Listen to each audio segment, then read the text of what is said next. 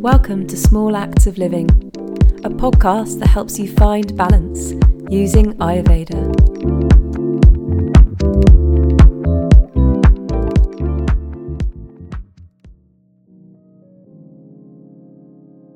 Welcome to episode 7, where I'm going to be talking about what makes a meal more Ayurvedic. But before I do, I just wanted to say thank you so much to everyone who's been listening to this podcast. I've been really loving checking the stats, and it still blows my mind that people are actually listening to it. So, thank you very much. It means a lot, and um, I really hope you're enjoying it.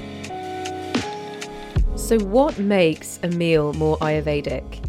Now, when people hear about Ayurvedic food, they immediately think of Indian spices and curries, but I'm here to tell you this isn't what Ayurvedic food is. Honestly, you can make your scrambled eggs more Ayurvedic, you can make your vegetable stir fries more Ayurvedic, or even a bowl of Alpen if you have it with some cinnamon and warmer milk. Literally anything you eat can become more Ayurvedic. Unless it's McDonald's, in which case, yeah, you kind of can't get away with that. But there's always a trick to make whatever you're eating easier on your digestion and more balancing for your dosha, which is ultimately what Ayurveda is all about.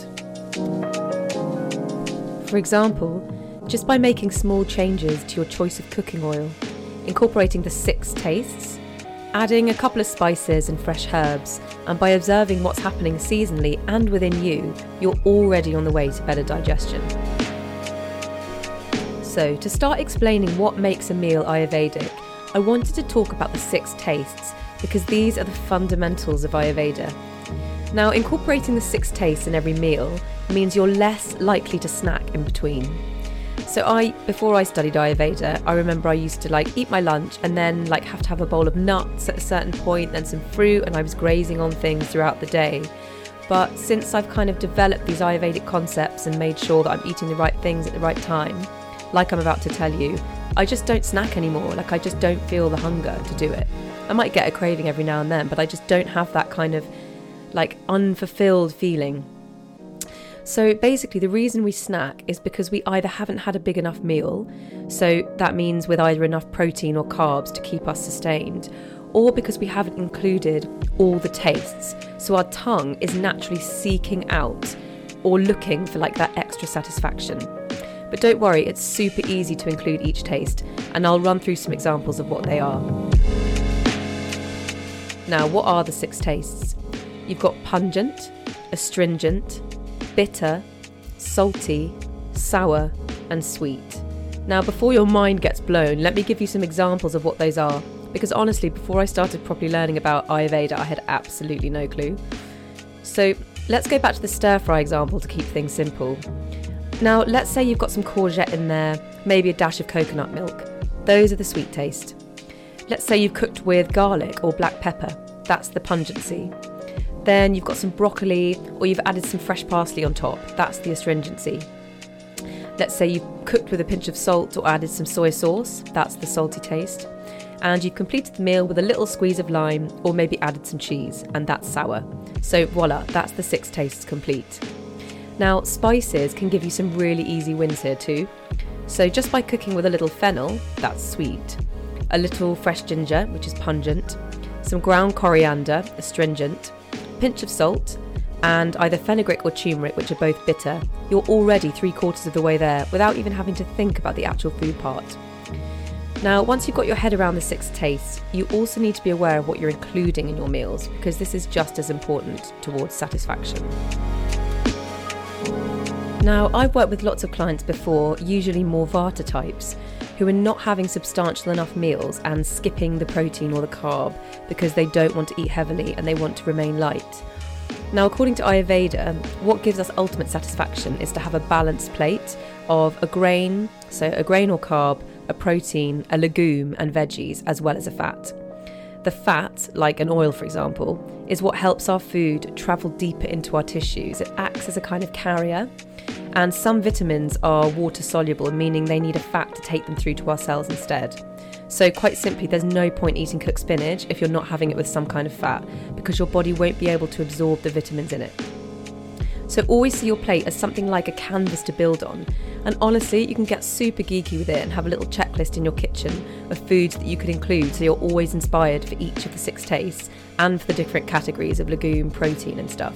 Because I know it's quite difficult to kind of think in your head, okay, what are like the non animal sources of protein or what are legumes or like what's the pungent taste? But if you have it all there in your kitchen, you can just do a quick look and it can inspire your shopping and inspire what you're cooking that night.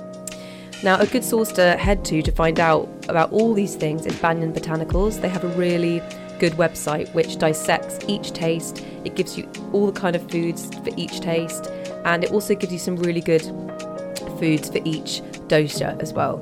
So I highly recommend checking that out. Now, on to a favourite subject of mine, which is eating in line with the seasons. And it's because this is what makes a meal really Ayurvedic as well. And I've spoken a lot about this before in previous episodes, but I'll continue to harp on about it because it's really important. So let's take a warm summer's day as an example. Now, if you've nailed three coffees, eaten deep fried oily foods that are heavy on the digestion, or you've had a hot spicy curry with loads of chili, then you're not eating in balance with the season. You're actually increasing your own internal fire rather than decreasing it, which can lead to a pitta imbalance. Because already in the world around us is extreme heat from the sun. So you don't want to match that heat internally, you want to balance it and create the opposite. So, whatever the weather is outside, you need to be eating foods with the opposite qualities to stay in balance. So, on that same summer's day, something light, fresh, and cooling in nature, like coconut water, white basmati rice, or cooling bitter greens like spinach and broccoli, will decrease your internal fire. And happy days, you're peacefully in balance. To be more specific about this, each season is kind of aligned to a particular dosha. And what I mean by that is that in each season, we have a build up of a particular dosha in us and the world around us.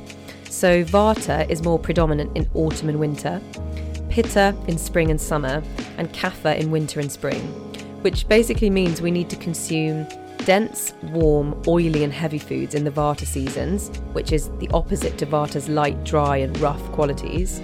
We need to consume cooling, easy to digest bitter foods in the Pitta seasons to reduce Pitta's excess fire and foods that are light, stimulating, and fresh in Kapha seasons to offset the heavier, more dense qualities of Kapha's earth and water elements. What cooking oil you're using can also mean whether a meal is more Ayurvedic or not. So, ghee reigns supreme in Ayurveda. You've probably heard every single Ayurvedic practitioner talking about ghee, and it's amazing for loads of reasons. So, firstly, if you're suffering from a pitta imbalance, which is excess heat, it naturally cools the body without aggravating it. Secondly, it acts as a carrier for the nutrients you're digesting to travel deeper into your tissue layers, and it lubricates the body, which helps with so many things like fertility, anti aging, and libido, for example. Thirdly, it stimulates the appetite, improves your complexion and tone of voice, and it's really good for weakness. So it literally adds this juiciness to your tissues and it makes you feel young. Um, ghee isn't great for kapha types, but that's okay because kaphas naturally have more lubrication of the body anyway, and that sort of enviously good and glowing skin. So when you think about what oil you're cooking with, try and figure out or research what its qualities are and whether or not it will suit you in your current state. So, for example, flaxseed oil is actually heating, so it's not suitable for a pitta imbalance or in the sort of midday sun in summer, but it's great for kapha. Sesame oil is heating too, and it's one of the best for vata. Coconut oil is cooling, so it's great for pitta, but not so great for kapha or vata. So you don't really want to be using coconut oil in the middle of winter, just as you wouldn't really want to be using sesame oil in the middle of summer. Another key thing that makes a meal Ayurvedic is basically whether the ingredients you're using are seasonal or not. But I do admit this is really hard today when our supermarkets are completely stacked with fruit and vegetables that have been flown in from Kenya, Peru, or Portugal. I've got into a bit of a geeky habit of picking up my vegetables from like M&S or Sainsbury's and turning around the packet and having a little look at where they've been flown in from. And it always really surprises me how far it is and how the vegetables still look like they do. Because can you imagine like how how long it's had to travel from when it was first picked to packaged and then put on our shelves?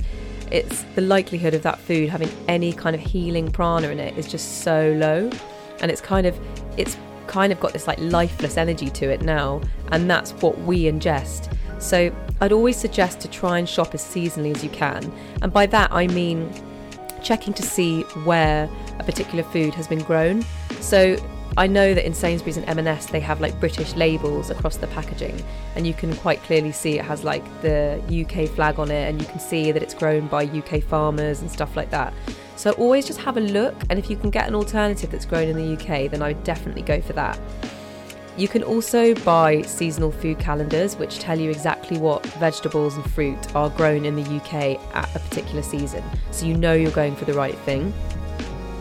I think you'll agree there's something kind of weirdly unnatural about tucking into a slightly unripe mango that's been shipped over from Mexico on a cold, wintry day in the UK. Now, if it doesn't feel right, then there's a reason for that.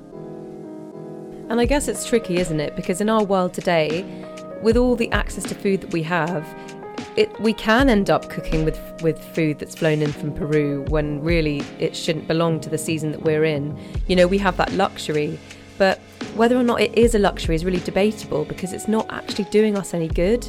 That's the thing. So it's really interesting in that kind of debate about is all this massive access to food actually a good thing? I mean, imagine if the supermarkets only stocked seasonal food in the UK I mean, of course, we would have hardly any variety, but what we would have would be so much better for us. That would have so much more nutrients and prana. So it's an interesting one. So let's go over what veggies are seasonal in the UK. So, generally in spring, right now, you'll see that veggies like purple sprouting broccoli and bok choy, for example, are in line with the season. And that's because their bitter and astringent qualities naturally reduce the excess kapha and water within us. If you tuned into, I think it was episode four, about my deep dive on kapha, you'll know that this season is when our bodies start to shed this excess water and earth that have built up over the winter time. Now, in summer, the seasonal foods in the UK include things like courgettes, cucumber, and fennel, which all have cooling properties to reduce pitta, so that's reduce that excess heat.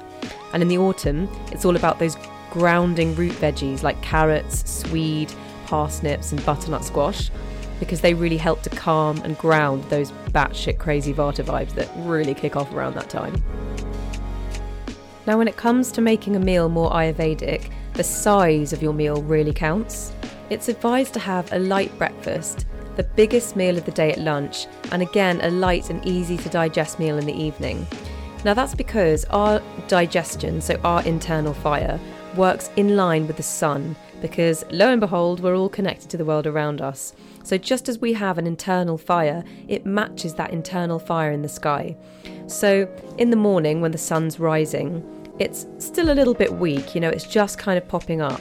So, that's the same with our digestion, which is why it's always better to have a slightly lighter breakfast. Then, when the sun reaches its peak at 12 pm, that's also when our internal fire is at its most strong, which means that we're better able to digest more food or slightly heavier proteins and carbs and as the sun reaches sunset, it again becomes a little bit weaker, which is why if you're having a massive dinner or your main meal is dinner, you're going to really struggle to digest that profit properly, which can cause all sorts of problems. So it's much better to have a smaller dinner and a smaller breakfast and a bigger lunch. In terms of portion size, you can measure yours by placing your two hands either side of each other and forming a little cup shape. Now, this is technically how big your stomach is, and our portion shouldn't really exceed this amount. So it might seem like a little bit to you, but once you start eating within this kind of portion size, you'll start getting really used to it and you won't overeat or feel really really full or tired after you after your meals. Now, one tip I really love is to always listen out for the burp. So when you're eating, say you're 3 quarters of a way through your meal and you have a burp, that's actually your body's way of telling you that it's satisfied and it doesn't need any more food. So instead of kind of ignoring the burp and carrying on, just try to see that as your body literally speaking to you and telling you, thank you, I'm done now. Because if you continue to eat and eat and eat post that burp, then your digestion just simply is going to struggle to digest the rest of that food. And that undigested food might end up turning into toxins, which can cause all sorts of issues. And in fact, it's the root cause of all disease. So just try and listen out for the burp and, and see if you can respond to it by just pausing and actually noticing whether you really need to take another bite. It's really interesting how, in our culture, burping is seen as something rude. Burping at the dinner table. You know, you wouldn't dream of burping at somebody's. If somebody invited you for dinner and you burped after the meal, you know, you'd get kicked out the door. But in India, it's actually a sign that you've really enjoyed the meal. So it's really interesting how our culture has switched the narrative on that. And yeah, I just find that really interesting because ultimately it's actually it is a sign of satisfaction. So if you think being vegan or vegetarian is what means something is Ayurvedic, then that's actually not correct. Because Ayurveda is such a personalized, tailored approach to health, you know, there might be a very underweight Vata type who is a bit weak and actually really needs to eat chicken in order to kind of build that strength and sustain their energy. Or, you know, they might need to eat cheese to help them with calcium. And the more restrictive you are with your diet, the more tastes you're stripping away. So when you think back to the six tastes, like I mentioned before, if we don't have all six tastes in our diet, then we're not going to be satisfied. So, for example, if you're on a diet that's totally cutting out the sweet taste, you've totally cut out all sugar of any kind, you're not going to be able to sustain that because the body needs to have the sweet taste in order to feel balanced. So, the Ayurvedic take on any kind of meal or just generally is everything in moderation. Absolutely everything in moderation. And I think that's the healthiest way to approach food. My teacher, Dr. Deepika Rodrigo, who I studied with at the Ayurvedic Institute UK, she always used to say that Ayurvedic food is basically what your grandma used to cook. And I think that's a really good way of explaining it. It's those lovely, hearty, nourishing, filling meals that would make everybody want to come round the dinner table and just really tuck into something satisfying and warming. And it's kind of in a way, it, in today's world of kind of raw foods and juices and all these kind of slightly fad diets, it feels really old school to think of like a fish casserole dish or a, a hearty kind of whatever it was that would, was going to be made. But actually, those are the kind of foods that really work for you. And uh, so it's all about uh, going retro with your meals and going back to those kind of meals. That's what Ayurveda is really all about. Another thing that makes a meal Ayurvedic is how and when you consume that meal. So, if you're eating lunch kind of distracted at your desk at work or like on the go as you're walking along or simply whilst you're doing something else, then your body won't be able to digest it as effectively as if you were to just take some time to sit and just kind of be with your food. Look at the food, smell the food, just really like let it consume all of your senses. Um, because we don't just digest our experiences with, you know, one sense. We digest it with all of our senses. So if we're looking at our food, if we're touching our food, if we're smelling our food, then we're already halfway to the process of digesting it. So just try your best to eat in a really calm environment. Maybe shut your laptop, put your phone face down, and just be there with your food. And just simply doing this just makes it can make a meal more Ayurvedic. Because the thing is, if we're distracted while we're eating, so say we're watching something on TV and it might be like, I don't know, like a horror film, for example, or we're watching something disturbing, or maybe we're stressed or anxious or we're overstimulated. If we are feeling any kind of high emotion, at the same time as eating, then our the energy from our digestion is not focused on our digestion. It's focused on our nervous system. Perhaps it's gone to our head. Perhaps it's you know causing anxiety in our body. So we don't have the same digestive power as we would if we were just focused. So if you're the kind of person that's always eating whilst doing something else, then I really recommend to just try to just be more chilled when you're eating and just take you know, even if it's just 10 minutes out of your day, just sit down and just be there with the food. Um, because also, if we watch TV and we are eating and we're not really like concentrating on what we're putting in our mouth, then we're more likely to overeat and not really realize or recognize when we're full. So just yeah, see, give it a go. Just do it, do it as a practice. This lunchtime, just sit there with your food and listen for the burp and you'll you'll have a little smile to yourself once you hear it. It's probably fairly obvious to say this, but Ayurveda puts a lot of emphasis on foods that are high in prana, so those foods that still contain that kind of natural energy from the sun and the natural environment in which they were grown. So that's fresh, organic, seasonal food.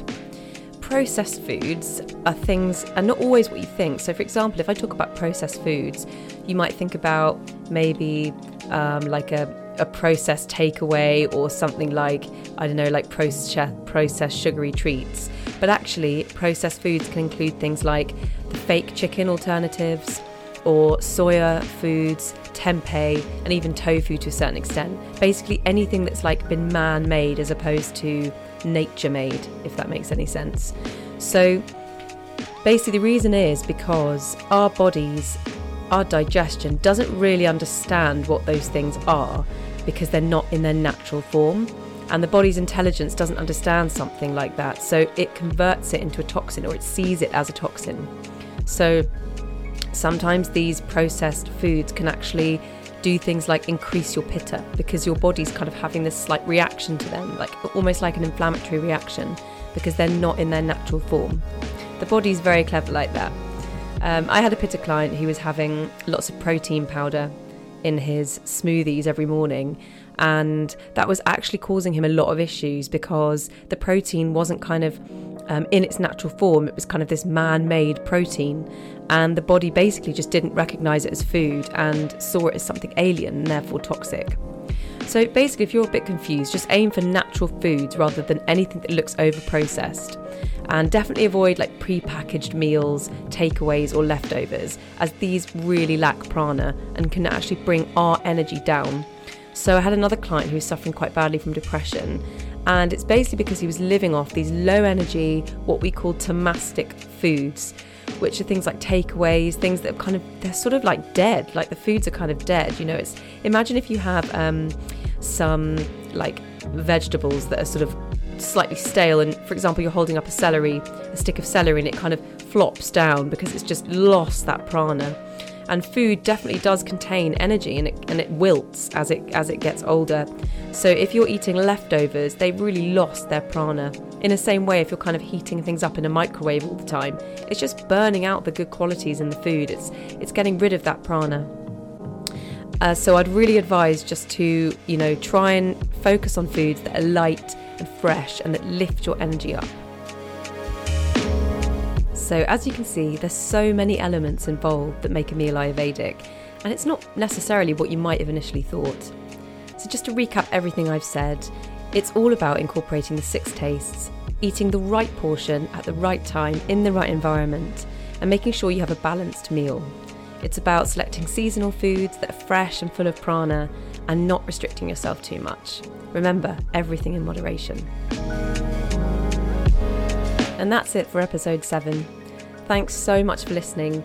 And if you enjoyed this podcast, please do rate me on Spotify and share it with anyone you think might benefit from learning about Ayurveda. So until the next time, enjoy your home cooked food and get those geeky lists up on your fridge. See you next time.